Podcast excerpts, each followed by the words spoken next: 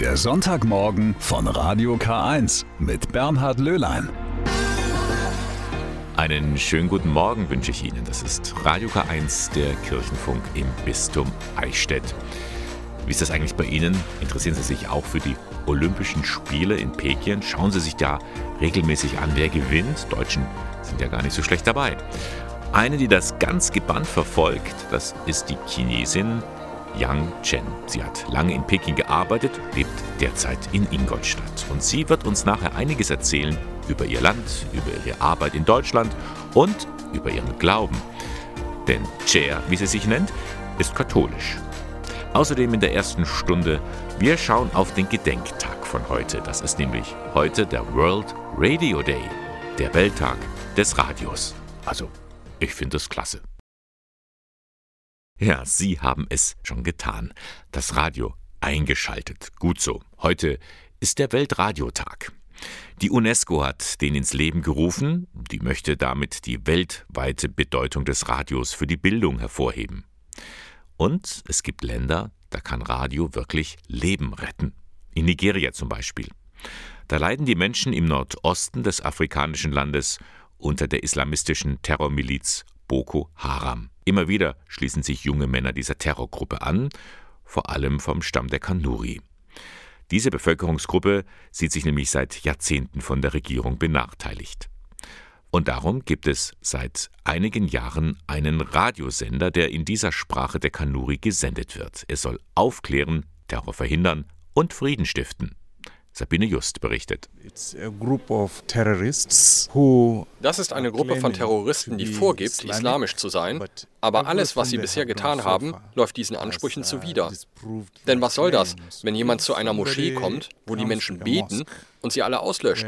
Du kannst doch nicht mehr Islam praktizieren, als in einer Moschee zu beten. You can't get any more Islamic than when you are praying inside a mosque. Faruk Dalhatu nimmt kein Blatt vor den Mund. Das ist sein Job. Er macht Radio in Nigeria, Radio gegen Boko Haram, eine islamistische Terrorgruppe. Vor allem im Nordosten des Landes schließen sich meist junge Männer den Terroristen an und verüben Sprengstoffanschläge. Weil sie gegen die Regierung sind, weil ihre Lage schlecht ist, weil sie auf Veränderung hoffen. Genaue Zahlen sind nicht bekannt, die wird Ihnen niemand nennen können. Üblicherweise wird die Zahl von 4.000 bis 5.000 Anhängern genannt. Wie aber die Terroristen stoppen? Am besten mit ihnen reden, sagte sich der Journalist und gründete einen Radiosender. Radio Dandal Kura sendet nur in der Sprache der Kanuri. Aus diesem Volk kommen die meisten Boko Haram-Anhänger. When we started, it was a program of am Anfang ging es darum, die Ideologie von Boko Haram zu entlarven. Wir hatten zum Beispiel christliche und muslimische Geistliche zu Gast, die über das Thema Religion sprachen. Dann gab es natürlich auch viele ganz konkrete und furchtbare Situationen, die wir aufgreifen mussten. Es gibt Ratgeberprogramme mit Psychologen und Geistlichen, um Trost und Hilfe für Opfer von Terroranschlägen zu bieten. Mittlerweile hat Faruk Dalhatu über 50 Angestellte. Die Frauen und Männer moderieren Bildungs- und Gesundheitssendungen, leiten politische Diskussionsrunden und machen sogar Comedy. Das Radio ist oftmals die einzige Informationsquelle für die Menschen, sagt Radiochefredakteur Umar Saidu Tudunwada. The people in the insurgency area are also happy die Leute in den Gegenden, wo die Rebellen ihr Unwesen treiben, sind froh, wenn sie etwas von draußen hören. Wenn sie hören, dass die internationale Gemeinschaft etwas tut, dass die Regierung etwas tut. Sie können durch das Radio sicher sein, dass man sie nicht vergessen hat. Das macht sie zuversichtlicher. When the people receive that information, they now believe that so the world cares actually about them. They become more confident. Und dafür ist Radio eben auch da. Aufmerksam machen auf die, die man sonst so schnell vergisst. So viel zum heutigen Weltradiotag. Weltradiotag ist heute Radio. Da kommt es auf das Wort an, auf Musik, auf Geräusche, eben auf alles, was man hören kann. Und da kommen wir jetzt zum totalen Gegenteil, nämlich zu Menschen, die nicht oder nur sehr schwer hören können. Wie nehmen Sie teil an unserer Gesellschaft? Dazu braucht es jemanden, der das gesprochene Wort in Gebärdensprache übersetzt. Monika Hellwig aus Ingolstadt ist so jemand. Sie ist Gebärdensprachdolmetscherin mit Leib und Seele, wie sie sagt. Meine Eltern waren beide gehörlos Und so ist die Gebärdensprache meine Muttersprache gewesen. Und irgendwann habe ich es dann zum Beruf gemacht. Überall wird sie hingerufen, um zu übersetzen, zu privaten Feiern oder bei Gericht. Und manchmal steht sie da vor großen Herausforderungen. Schwierig ist es, wenn man äh, jemandem beibringen muss, dass er schwerst krank ist, dass er vielleicht sterben muss. Und man kennt ja die Gehörlosen meistens persönlich, weil die Gehörlosenwelt recht klein ist. Auf der anderen Seite ist es natürlich wieder schön, bei der Geburt dabei zu sein und den Eltern zu sagen, ihr Kind ist gesund. Auch bei Gottesdiensten ist sie dabei, gerne sogar. Allerdings, die Kirchensprache ist schon sehr eigen. Ja, also in der kirchlichen Sprache ist halt viel in Latein und für Latein gibt es ja keine deutsche Übersetzung und da tun wir uns Gebärdensprachdolmetscher unwahrscheinlich schwer. Wo wir halt auch Probleme haben, ist während der Predigt, weil der Priester oder irgendjemand, der wo halt die Fürbitten oder so vorliest, immer sehr schnell ist und wir dann teilweise gar nicht mehr hinterherkommen. Natürlich gibt es für Religion und Kirche auch spezielle Gebärden und die sind ziemlich logisch. Also bei Gott, da habe ich meine drei Finger, Daumen, Zeigefinger, Mittelfinger, die wo ich in den Himmel strecke. Jesus, da nehme ich den kleinen Finger von der linken und rechten Hand und tippe sie in die Handflächen. Das soll der Nagel sein. Bei Pfarrer nehmen wir den Kragen.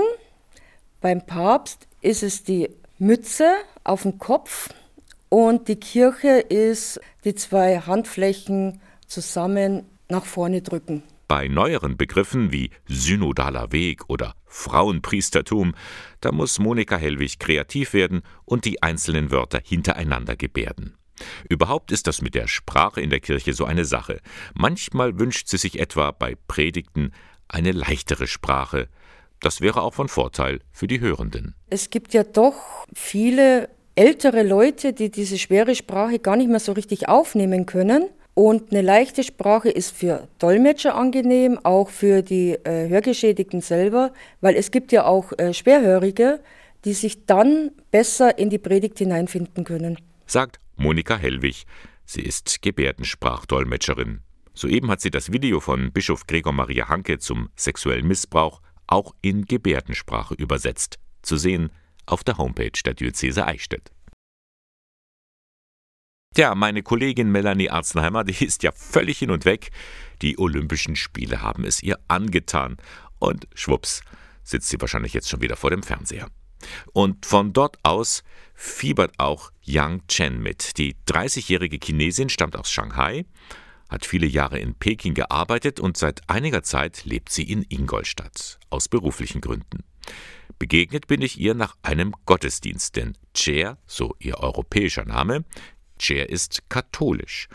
Und das ist schon ungewöhnlich, so ungewöhnlich, dass ich mich mit ihr zu einem Interview verabredet hatte. So, dann sage ich erstmal Hallo Cher. Hallo. Hallo. Schön, dass wir zu sprechen kommen hier im Pfarrheim von St. Pius. Aha. Was machst du gerade beruflich in Ingolstadt? Ich bin zur Entsendung gekommen bei Audi AG. Äh, heißt, dass ich hier eine Ausbildung mache, berufliche.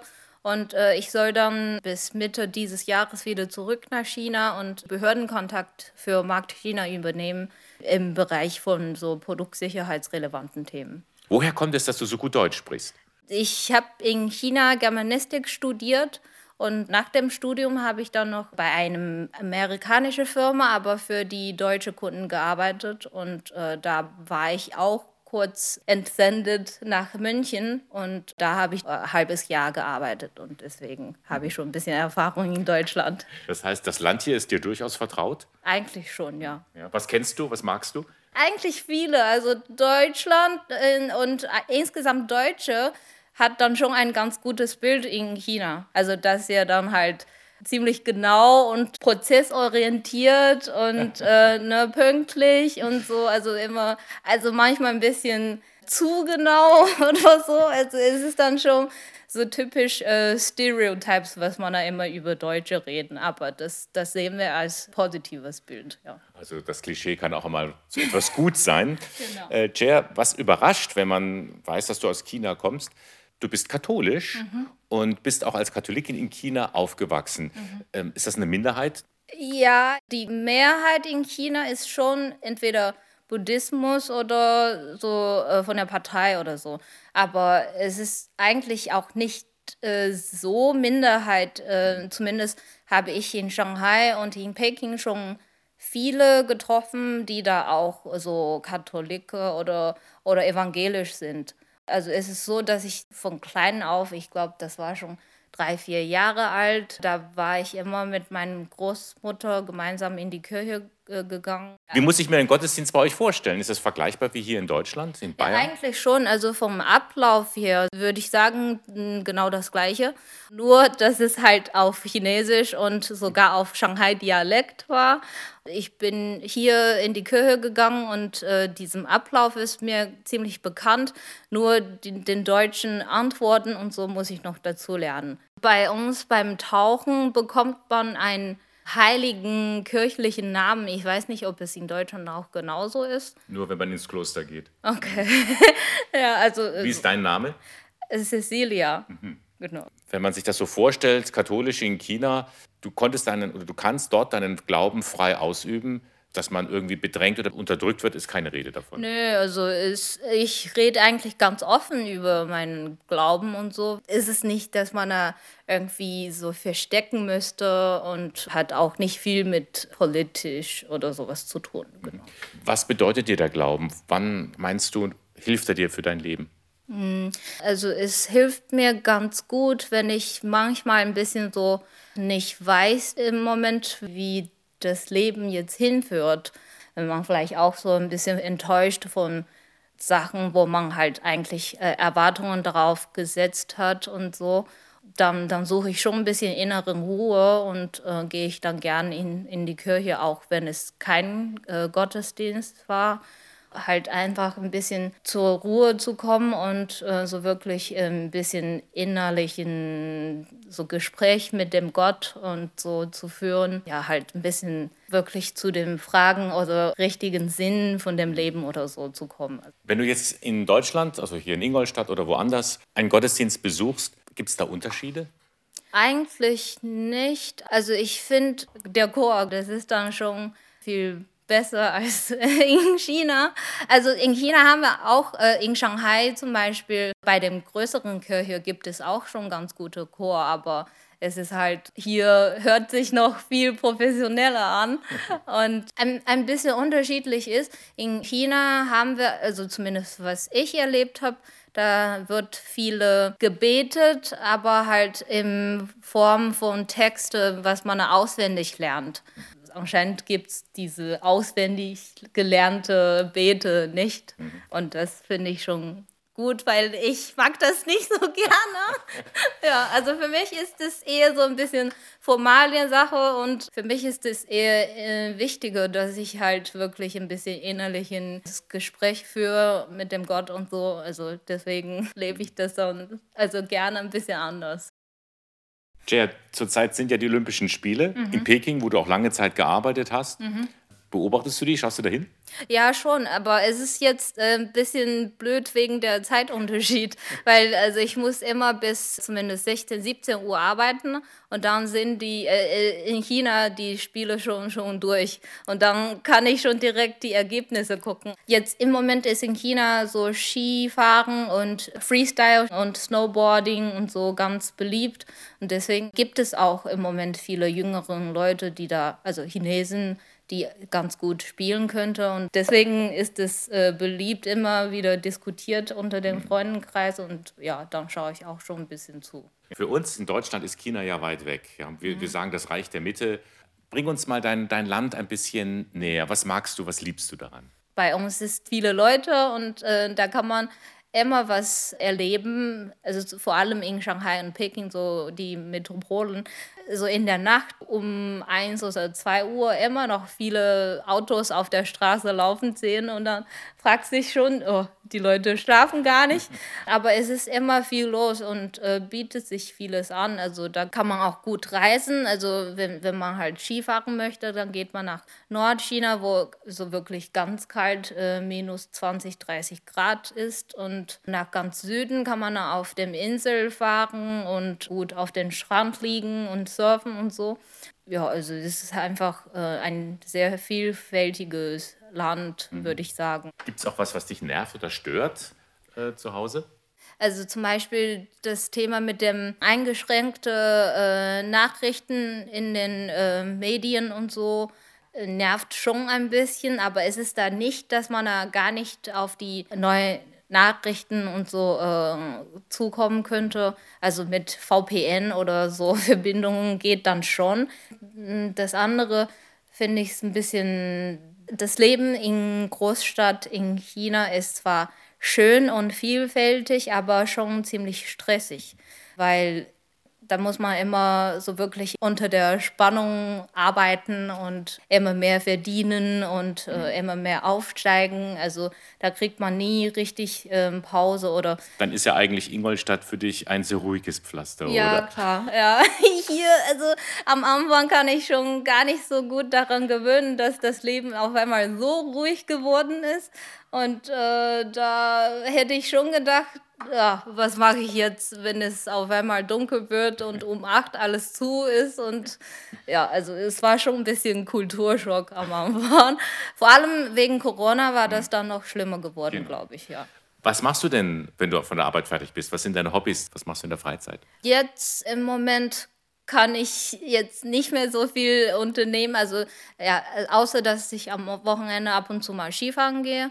Und ansonsten ist im Winter zu wenig Möglichkeiten. Aber ansonsten gehe ich äh, schon gerne in die Natur, so halt ein bisschen wandern und äh, surfen. Für immer wirst du nicht in Ingolstadt bleiben. Wie ist deine Perspektive? Ja, jetzt im Moment ist meine Entsendung bis Ende Juni dieses Jahres. Und dann soll ich, wie gesagt, erstmal zurück und wenigstens muss ich noch zwei Jahre in Peking wegen der Stelle bleiben. Und danach muss ich schon schauen, ob ich vielleicht zurück nach Shanghai ziehe, weil meine Familie wollte schon gern, dass ich da wieder zu Hause bleibe oder näher bei der Familie bleiben würde. Aber Peking hat mir auch ganz gut gefallen, wegen ja, berufliche Möglichkeiten und dann auch, äh, da gibt es vielen Bergen und äh, ne, also bietet sich auch viele an. Eigentlich war es auch die Überlegung, ob ich vielleicht doch mal wieder nach Deutschland komme und dann, dann wäre es doch ein bisschen längeres Aufenthalt. Oder das Leben in Deutschland hat mir auch schon ganz gut gefallen.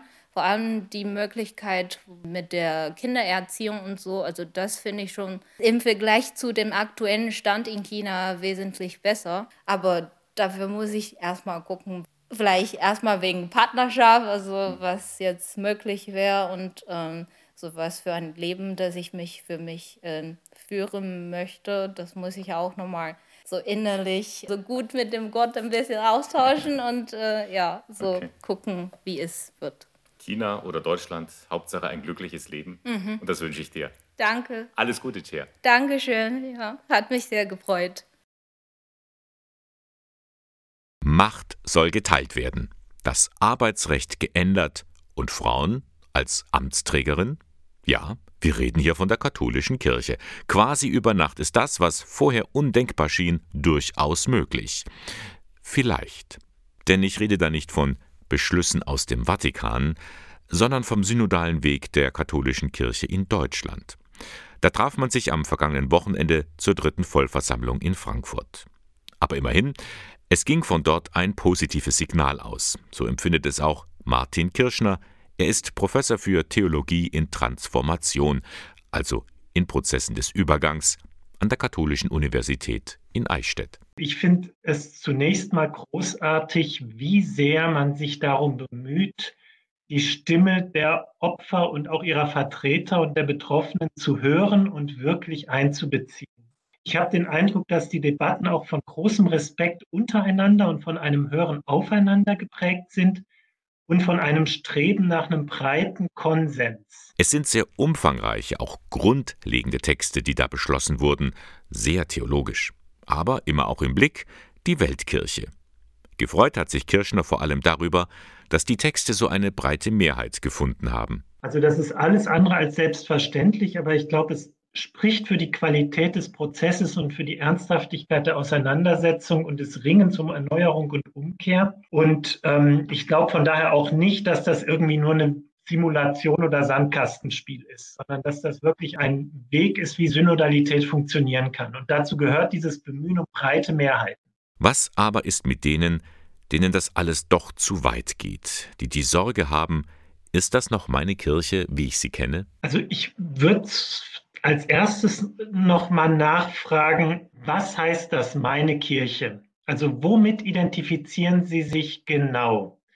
Und wenn man sich die Texte anschaut, dann nehmen die alle Bezug aufs Evangelium, auf die Evangelisierung, wie das in dem Papstbrief auch gefordert wurde.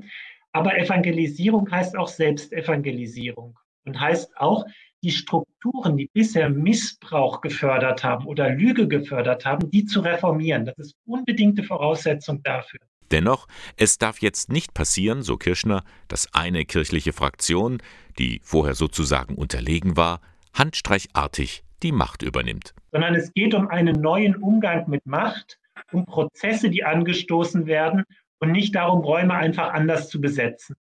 Und dann braucht, glaube ich, auch niemand Angst davor zu haben, sondern dann ist das wirklich ein Umkehrprozess für alle und eine Möglichkeit, das Evangelium neu zu entdecken. Und nochmal anders gefragt, was ist jetzt mit denen, denen die Reformen nicht schnell und weit genug vorangehen, die nicht mehr mit Veränderungen rechnen? Und austreten. Eine gute Freundin und Theologin auch, ähm, die immer sehr kritisch auch war, die hat mir gesagt, also sie versteht ja nicht, wie man jetzt aus der Kirche austreten kann, wo so viel in Bewegung ist. Und im Grunde genommen, diese Missstände haben ja Generationen geprägt. Jetzt kommen sie ans Licht. Das heißt, wir müssen sehen, dass wir immer nur Teil eines größeren Ganzen sind und die anderen Positionen brauchen. Und darüber im Gespräch bleiben, im Austausch bleiben. Das ist nicht eine Ausrede, sondern das ist wirklich eine Notwendigkeit. Wagen wir zum Schluss den Blick in die Glaskugel. Es ist Halbzeit beim synodalen Weg. Wie wird er am Ende ausgehen? Wird es den großen Durchbruch geben oder eine Spaltung? Martin Kirschner meint, weder noch. Bis jetzt ist es in meinen Augen sehr gut gegangen und es wird immer darum gehen, den nächsten Schritt zu schaffen. Und dafür ist, glaube ich, jetzt eine ganz zentrale Herausforderung, dass der synodale Weg in Deutschland gut vernetzt wird mit dem weltweiten synodalen Prozess und mit synodalen Wegen in anderen Orten dieser Welt. Nicht um den zu also nicht um den im negativen Sinn zu relativieren, sondern um ihn in das große Ganze einzubringen. Und daran wird es hängen, ob er gelingt. Den synodalen Weg einbinden in das große Ganze. Soweit ein paar Eindrücke von Professor Martin Kirschner von der Katholischen Universität in Eichstätt. Vorhin haben wir noch von Menschen gesprochen, die die Kirche verlassen, aber es gibt auch andere, die wollen in die Kirche und können nicht. Das sind vor allem ältere und kranke Menschen, auch wegen der Corona-Pandemie. Um in diesen schweren Zeiten sie nicht alleine zu lassen, bietet die Kirche Besuche zu Hause an, zum Beispiel die Krankenkommunion. Sonja Sieblitz ist eine Kommunionhelferin von der Pfarrkirche Herz Jesu in Ingolstadt. Sie kommt gern zu den Gläubigen. Das sind Menschen, die keine Möglichkeit haben, zum Gottesdienst zu kommen. Die können sein bettlägerig oder auch einfach nur nicht mobil dass es mit dem Gehapparat nicht mehr so funktioniert oder irgendwelche anderen Gegebenheiten, Krankheiten, die es ihnen nicht ermöglichen. Und zu denen bringen wir dann gerne die Krankenkommunion. Immer einmal im Monat, am Herz-Jesu-Freitag oder einen Tag danach. Aus dem Tabernakel in der Kirche holt Sonja Sieblitz dafür die geweihte Hostie ab und bringt sie von Haus zu Haus. Gerade in der Corona-Zeit sind solche Besuche besonders wichtig trotz der Umstände. In der Zeit vom Lockdown war es ein bisschen schwieriger natürlich für uns auch. Wir haben es angeboten, dass wir kommen. Wir sind alle geimpft und geboostert. Und, ähm, aber wenn die Leute sagen, nein, sie trauen sich nicht, müssen wir das natürlich akzeptieren. Es ist ein Angebot der Pfarrei. Man möchte gerne den Leuten ein bisschen Trost spenden, ein bisschen zeigen, wir sind auch da für sie und wir haben sie nicht vergessen. Am vergangenen Freitag war sie zu Gast bei Johanna Geisenfelder. Die 91-Jährige ist nur noch eingeschränkt mobil und kann deshalb nicht mehr in die Kirche gehen. Umso mehr freut sie sich jedes Mal über den Besuch. Das ist, freut mich natürlich, dass, dass ich jedes, jeden Monat das äh, Gangkommunion kriege. Das ist für mich genauso schön, als wenn, ich in, in der Kirche wäre. Also ich, ich weiß, Gott ist immer da, also ist immer ansprechbar und alles. Und äh, ich bin mit dem zufrieden. So eine Krankenkommunion läuft ab wie ein kleiner Gottesdienst. Es wird gebetet, es gibt Fürbitten, Texte aus der Bibel. Danach spendet Sonja Sieblitz die Kommunion. Während des Besuchs nimmt sie sich auch genug Zeit für zwischenmenschliche Gespräche. Sie hat ein offenes Ohr für Sorgen und Nöte. Für die Kommunionhelferin ist das selbst eine Bereicherung. Sehr schön, sehr schön. Ich fühle mich sehr herzlich aufgenommen und die Freude stand ihr ins Gesicht geschrieben, dass ich gekommen bin. Und das ist einfach schon, ja, da geht er ums Herz auf. Also die Krankenkommunion ist ein wichtiger Dienst. Wer Interesse hat, besucht zu werden oder wer jemanden kennt, der einen solchen Besuch gut gebrauchen könnte, man kann sich jederzeit an das zuständige Pfarramt wenden. Hätten Sie es gewusst, heute ist Wahlsonntag. Und zwar genau für 1472 Menschen. Das sind nämlich die Delegierten der Bundesversammlung. Und die wählen in wenigen Stunden in Berlin den neuen Bundespräsidenten. Vier Kandidaten stehen zur Wahl, von denen der bisherige Amtsinhaber Frank-Walter Steinmeier als eindeutiger Favorit gilt. In Reden oder Interviews bekennt sich Steinmeier ja immer wieder zu seinem evangelischen Glauben. Fragen wir mal nach, was bedeutet das für seine Wiederwahl und seine Politik? Welche Rolle spielt die Religion beim Bundespräsidenten? Johanna Risse berichtet. Es ist meine tiefe Überzeugung, wir brauchen die Stimme der Kirche gerade jetzt und auch in Zukunft. Wir brauchen die Kirche als Kraft, die Orientierung und Halt gibt, die Zusammenhalt fördert. Wir brauchen die Gemeinschaft im Glauben. Bundespräsident Frank-Walter Steinmeier über die Bedeutung der Kirchen in der Corona-Pandemie in einer Videobotschaft zu der Synode der evangelischen Kirche in Deutschland im Jahr 2020.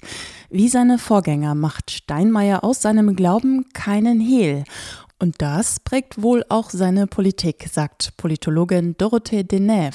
Wir gehen in der Politikwissenschaft eigentlich davon aus, dass Glaubensüberzeugungen politisches Handeln überformen. Wir sprechen in diesem Kontext von abgeleiteten religiösen Praktiken. Und welche Bereiche der Person und in welchem Umfang, in welcher Intensität diese religiöse Überformung stattfindet, das ist sehr schwer festzustellen und bei Steinmeier von außen zu beurteilen. Fest steht aber, es gab bisher nur zwei Katholiken im höchsten Amt.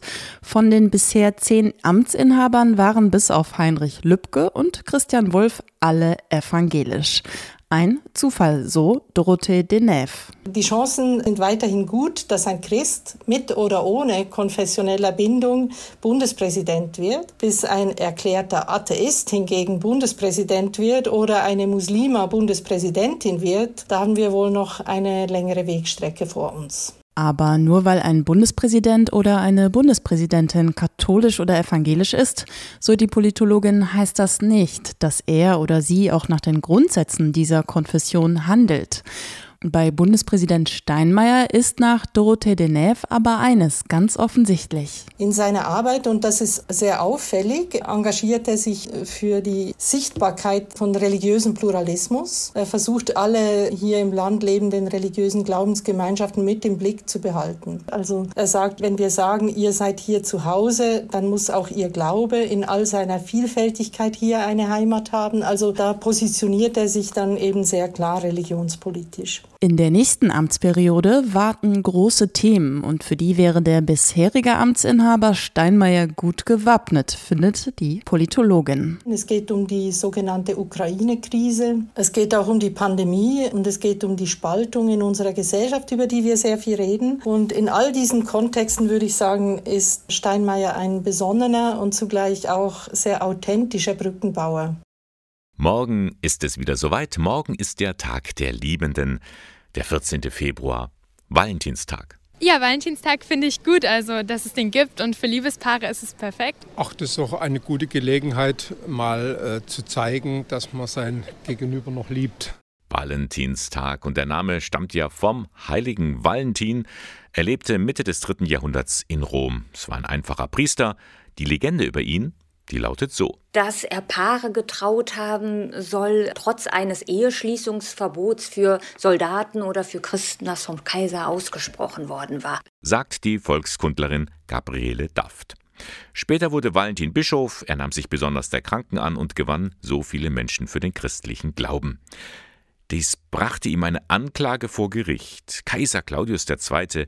ließ ihn im dritten Jahrhundert hinrichten. Valentin wurde enthauptet. Und zwar genau am 14. Februar. Allerdings nicht ohne vorher der Tochter des Kerkermeisters einen Liebesbrief geschrieben zu haben, so die Legende. Zumindest war das ein Vorbild für die Liebesgrußkarten, die sich als erstes englische Adelige im 17. Jahrhundert schickten. Man kennt heute noch diese Valentinskarten selber unter der Bezeichnung Valentines im Englischen. Seit den 1950er Jahren wurde der Valentinstag mehr und mehr kommerzialisiert. Das freut Floristen, Konditoren und Parfümerien. Aber es geht auch romantischer, meint Gabriele Daft. Neben ja wirklich diesem zentralen Schenkritual gibt es natürlich auch andere Formen, dass man gemeinsame Aktionen zelebriert, ein romantisches Dinner. Zeitschriften bieten Rezepte, wie man jetzt besonders schön einen Frühstückstoast möglicherweise mit einem Marmeladenherz serviert. Solche Ideen. Der Fantasie sind keine Grenzen gesetzt. Und wenn Sie mögen, morgen gibt es auch eine Valentinsfeier und zwar in der Ingolstädter Kirche St. Moritz. Sie beginnt um 19.30 Uhr. Sie finden dort Musik vor und Texte. Und das Ganze ist nicht nur für Verliebte, heißt es in der Einladung. Na, wahrscheinlich bedeutet das, dass auch lang verheiratete Ehepaare daran teilnehmen dürfen. Die Angst geht um, die Angst vor einem Krieg in der Ukraine. Auch Andrei Mykalejko macht sich Sorgen. Er stammt aus Lviv, auch Lemberg genannt, lebt aber mittlerweile in Eichstätt, angebunden an das Collegium Orientale. Er ist Privatdozent für neuere Kirchengeschichte an der Katholischen Universität und auch Pfarrer in Ochsenfeld. Aber er ist auch verheiratet und hat vier Kinder. Ja, in den Kirchen des Ostens ist das eben möglich. Und jetzt begrüße ich ihn sehr herzlich hier bei mir. Pfarrer Andrei Mykalejko. Wie sehr belasten Sie die Nachrichten aus der Ukraine? Ich komme aus der Ukraine, das ist meine Heimat, mein Heimatland. Und da wohnen auch meine Verwandten, meine Familie, meine Mama, mit mein, mhm. mein Bruder mit seiner Familie, auch die Verwandten, meine Frau. Es ist, wenn jeden Tag die Nachrichten über die Ukraine kommen, kann man nicht sagen, das geht mich nicht, nicht an, wenn ich jetzt hier in Deutschland bin, obwohl ich Ukrainer bin. Natürlich mhm. ist es ein Thema durch und durch, auch in unserer Familie, in den Gesprächen, auch mit den Kindern. Mhm. Und wie reagieren Sie das? Ist da eine große Sorge da? Äh, Sie sind ja in Lviv groß geworden, das liegt jetzt sehr westlich, also nicht jetzt an, an der Grenze zu Russland. Ist die Sorge trotzdem sehr, sehr groß?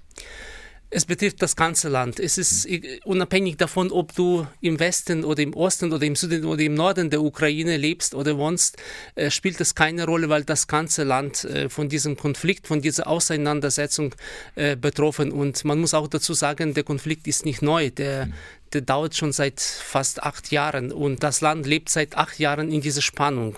Nun wurde ja Russland immer auch als der große Bruder bezeichnet, ein, ein Bruderland, Ukraine und Russland war da sehr eng verbunden. Ist es jetzt das noch immer oder ist das mehr eine große Gefahr? Heutzutage, nach acht Jahren, ist es, äh, es wird immer schwieriger, äh, von Russland als von einem Bruder zu sprechen. Natürlich, äh, äh nachdem wir jetzt seit 2014 etwa 12.000 oder 13.000 Opfer haben dieses Konfliktes, spricht man eher von einem schwierigen Nachbar als von einem Bruder, ja. Und das wird sich wahrscheinlich in nächster Zeit nicht groß ändern. Nun rechtfertigt ja Russland oder Putin diese Strategie damit, dass man sich schützen möchte, verteidigen möchte, dass man also die Sorge hat, vom Westen angegriffen zu werden. Können Sie das nachvollziehen? Ich kann als, aus der ukrainischen Perspektive nicht nachvollziehen, diese Rhetorik, weil von der ukrainischen Seite will die Ukraine keinen Krieg mit Russland. Das ist eindeutig. Also die Ukraine kann Russland nicht gefährden. Die Ukraine hat nicht die Mittel dazu. Man kann verstehen die russische Seite, wenn man sagt, man will sich verteidigen, aber ich sehe nicht, äh, äh von, von wem genau ganz konkret man sich jetzt 2022 verteidigen muss. Mhm. Warum macht dann Putin dieses Machtspiel? Was hat er vor? Gut, ich spreche jetzt äh, vielleicht aus politischer Perspektive. Mhm. Ich denke, also er will sich wieder auf der äh, weltpolitischen Bühne vielleicht neu etablieren, also oder zeigen, dass Russland äh, eine Weltmacht ist und dass mit Russland zu rechnen ist. Auf der anderen Seite, um Putin zu verstehen, muss man auch immer wieder schauen, also wie er die Geschichte versteht. Äh, er hat einmal schon in den 90er Jahren gesagt, dass für ihn äh, der Zusammenbruch der Sowjetunion die größte geopolitische Katastrophe sei. Und das heißt dann in seinem Denken, so kann ich das mir vorstellen, er will praktisch eine Art Sowjetunion wieder aufbauen. Und die Ukraine gehört einfach und einfach dazu in seinem Denken. also es gibt keine Sowjetunion in dem Sinne ohne Ukraine. Und äh, die Ukraine also war ein großer Teil der russischen Geschichte auch und äh, auf diesen Teil will man nicht verzichten. Genauso Ach. wie auf Weißrussland. Ja, aber die Ukraine hat wahrscheinlich keine große Lust mehr, Teil dieser Geschichte zu sein. Nein, also momentan nicht. äh, und ich, ich, ich kann mir kaum vorstellen, dass die Ukraine äh, sich äh, jetzt in, in Richtung Russland entwickeln will. Also man hat das mehrmals jetzt in den letzten 30 Jahren der Unabhängigkeit gezeigt, dass man eher pro-westlich orientiert ist. Wie soll jetzt dieser Westen reagieren? Was erwarten Sie sich jetzt davon? Das ist eine natürlich sehr, sehr komplizierte Frage. Also ich, ich habe sie schon versucht mehrmals zu beantworten, auch für mich selber. Auf jeden Fall ist es wichtig, dass der Westen solidarisch bleibt. Und das sieht man ja auch, dass die Weltgemeinschaft, vor allem die westliche äh, Gemeinschaft für die Ukraine steht und bereit ist, die Ukraine zu unterstützen. Es ist auch gut, äh, dass die westlichen Staaten äh, verstehen, dass dieser Konflikt zwischen der Ukraine und Russland nicht nur ein lokaler Konflikt ist zwischen zwei Nachbarländern. Es ist ein Konflikt in Europa. Und wenn da wirklich also nochmals sich die Lage verschärfen sollte, dann betrifft das uns alle. Befürchten Sie, dass es einen Krieg gibt? Droht uns ein neuer Krieg in Europa? Ich persönlich denke, dass es zu keinem Krieg kommt, weil dieser Krieg wäre auch für Russland fatal in verschiedener Hinsicht. Ich glaube auch nicht, wenn ich so russische Nachrichten verfolge oder die soziologischen Umfragen, die jetzt in Russland stattfinden, dass die Russen selbst diesen Krieg wollen, also normale, einfache Menschen. Mhm. Und man sieht auch keinen gr richtigen Grund, die Ukraine anzugreifen. Also das macht mir ein bisschen Hoffnung, dass auch in Russland viele Menschen dagegen sind, so wie in der Ukraine. Und ich hoffe, dass es zu keiner Provokation kommt in dem Sinne, also die zu einem Anlass werden könnte. Also wie gesagt, ich kann diese Frage eindeutig nicht beantworten. Ja. Ich kann nur meine Hoffnung aussprechen äh, oder ich hoffe, dass es zu keinem Krieg kommt. Hoffen wir schließlich alle. Herzlichen Dank für das Gespräch und Ihnen persönlich alles Gute. Dankeschön. Das Gespräch hatten wir vor der Sendung aufgezeichnet. Übrigens, Andrei Mykalejko können Sie erleben bei einem Online-Vortrag am kommenden Mittwoch, 16. Februar um 19.30 Uhr. Da erzählt er mehr über die Hintergründe und Folgen des Russland-Ukraine-Konflikts. Das Ganze ist ein Angebot der katholischen Erwachsenenbildung Ingolstadt am Mittwoch, 16. Februar um 19.30 Uhr. Melden Sie sich einfach vorher an im Internet unter keb-in.de. Es war am vergangenen Mittwoch. Da saßen sie vor dem Bildschirm und fieberten mit, wer wird den ersten Platz erringen. Nein, es geht nicht um die Olympischen Spiele. Die Studierenden der Katholischen Universität Eichstätt-Ingolstadt warteten auf das Ergebnis. Wer wird mit dem Titel beliebteste Universität in Deutschland ausgezeichnet? Und dann war es soweit. Auf Platz 1 die beliebteste Universität ist die Katholische Universität Eichstätt-Ingolstadt. Herzlichen Glückwunsch. Und das bereits zum zweiten Mal in Folge. So hat es das Studierendenportal studicheck.de verkündet. Das ist nicht irgendein Online-Portal, das ist wahrscheinlich der Marktführer unter den Umfragen. Über 70.000 veröffentlichte Erfahrungsberichte aus dem Jahr 2021 bilden die Grundlage für die diesjährige Auszeichnung. 97 Prozent der Teilnehmenden von der Katholischen Universität würden ein Studium dort weiterempfehlen. Und die Studierenden sagen auch, Warum? Man fühlt sich wohl hier als Studierender, man kann sich einbringen, mitgestalten, man wird ernst genommen und kennt die Dozierenden persönlich. Deswegen hat die Uni das verdient. Also ich würde sagen, es macht einfach wirklich Spaß in der KU. Man studiert in einer schönen Architektur im Altmühltal und ja, man lernt Leute aus verschiedenen Studiengängen kennen. Und ich kann nur sagen, herzlichen Glückwunsch KU, ich verstehe es. Die Uni war für mich persönlich ein absoluter Glücksgriff, für den ich wahnsinnig dankbar bin. Das ist total gerechtfertigt. Diese Uni ist ein absoluter Glücksgriff und ich glaube so einmalig in Deutschland. Die Wege zu den Dozierenden sind kurz, die Wege hier an der Uni ist kurz. Es ist ein sehr familiäres Miteinander und insgesamt bin ich total glücklich, dass ich hier gelandet bin und äh, kann die Uni nur jedem weiterempfehlen. In der Tat, das ist schon eine Auszeichnung, die sich sehen lassen kann. Die Katholische Universität Eichstätt-Ingolstadt zum zweiten Mal als beliebteste Universität in Deutschland. Herzlichen Glückwunsch. Der Tag der Liebenden, Das ist morgen, 14. Februar, Valentinstag. Da können Sie es sich so richtig schön machen und den Tag genießen. Damit es aber keine Eintagsfliege bleibt, hat sich die Arbeitsgemeinschaft für katholische Familienbildung in Deutschland etwas einfallen lassen. Sie bietet für Paare besondere Anregungen für die Fastenzeit an. Was Sie da erwarten können, erklärt David Walbelder. Paare können erwarten, dass sie einmal in der Woche einen kleinen Gedankenanstoß, also einen kleinen Impuls bekommen, die Fastenzeit bewusst zu nutzen für Zeit zu zweit, für schöne Zeiten zu zweit, für Gespräche, für Austausch, für einfach aber auch Nettes. Okay, Fastenzeit, was Nettes? Da haben aber viele was ganz anderes im Sinn. Da denkt man doch eher an Verzicht oder so. So verstehen wir oder ja auch äh, insgesamt die Kirche aber die Fastenzeit nicht ausschließlich, sondern Fastenzeit heißt, ich schaue ganz bewusst auf bestimmte Dinge in meinem Leben. Auch das bedeutet eine Fastenzeit in ihrem ureigensten Sinne, ja, dass ich meine Aufmerksamkeit auf bestimmte Dinge besonders lenke. Und das kann eben auch die Partnerschaft, die eigene Beziehung, die eigene Ehe sein auf die ich dann einen Blick werfe und der darf auch schön sein. Die katholische Familienbildung macht das nicht zum ersten Mal, schon in den vergangenen Jahren hat es diese Impulse gegeben. In diesem Jahr stehen sie unter dem Motto Sieben Wochen leichter. Äh, klingt irgendwie nach Abnehmen, ist aber so nicht gemeint. Sieben Wochen leichter heißt, ja, es sich leichter machen im weitesten Sinne. Also etwas, was bei uns ja gerne auch mal eher so vorwurfsvoll gesagt wird, wenn man sagt, oh, da macht sich aber jemand leicht, das ist selten ein Kompliment.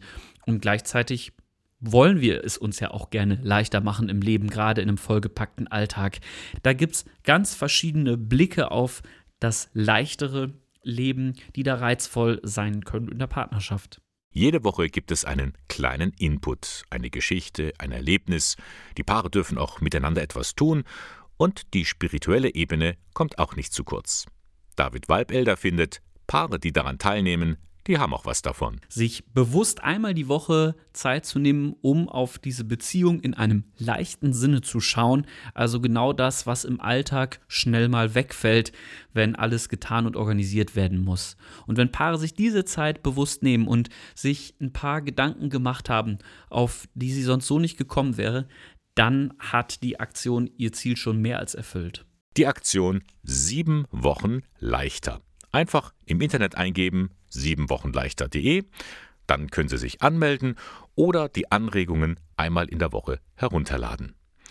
Die Fastenzeit für Paare sieben Wochen leichter.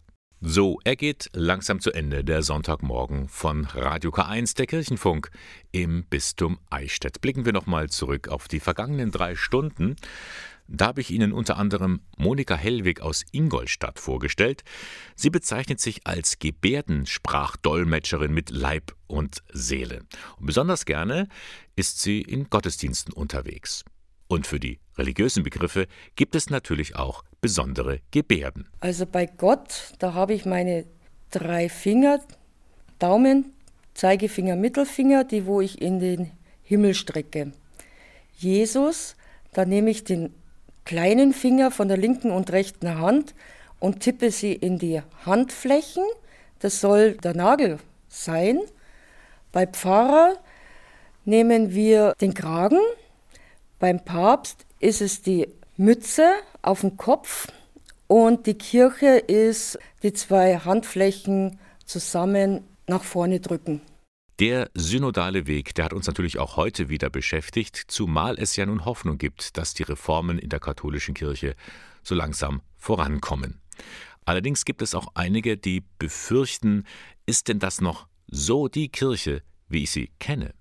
Der Theologieprofessor Martin Kirschner antwortet darauf. Also ich würde als erstes nochmal nachfragen, was heißt das meine Kirche? Also womit identifizieren Sie sich genau?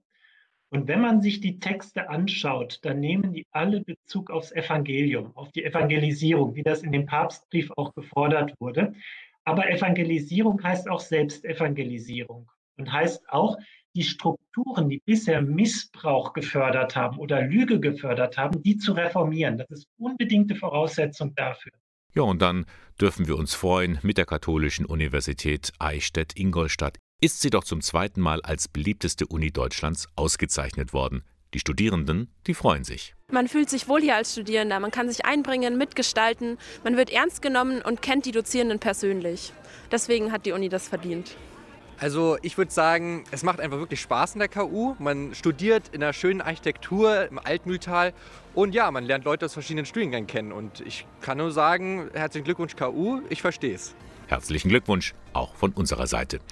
Das war der Sonntagmorgen. Die Beiträge von heute können Sie noch einmal nachhören im Internet unter radiok1.de. K1 finden Sie in Eichstätt in der Luitpoldstraße 2, Moderation und Redaktion der Sendung Bernhard Löhlein. Ich darf mich für heute verabschieden. Kurz nach den 11 Uhr Nachrichten kommt der Kulturkanal und wir hören uns nächsten Sonntag wieder. Bis dann.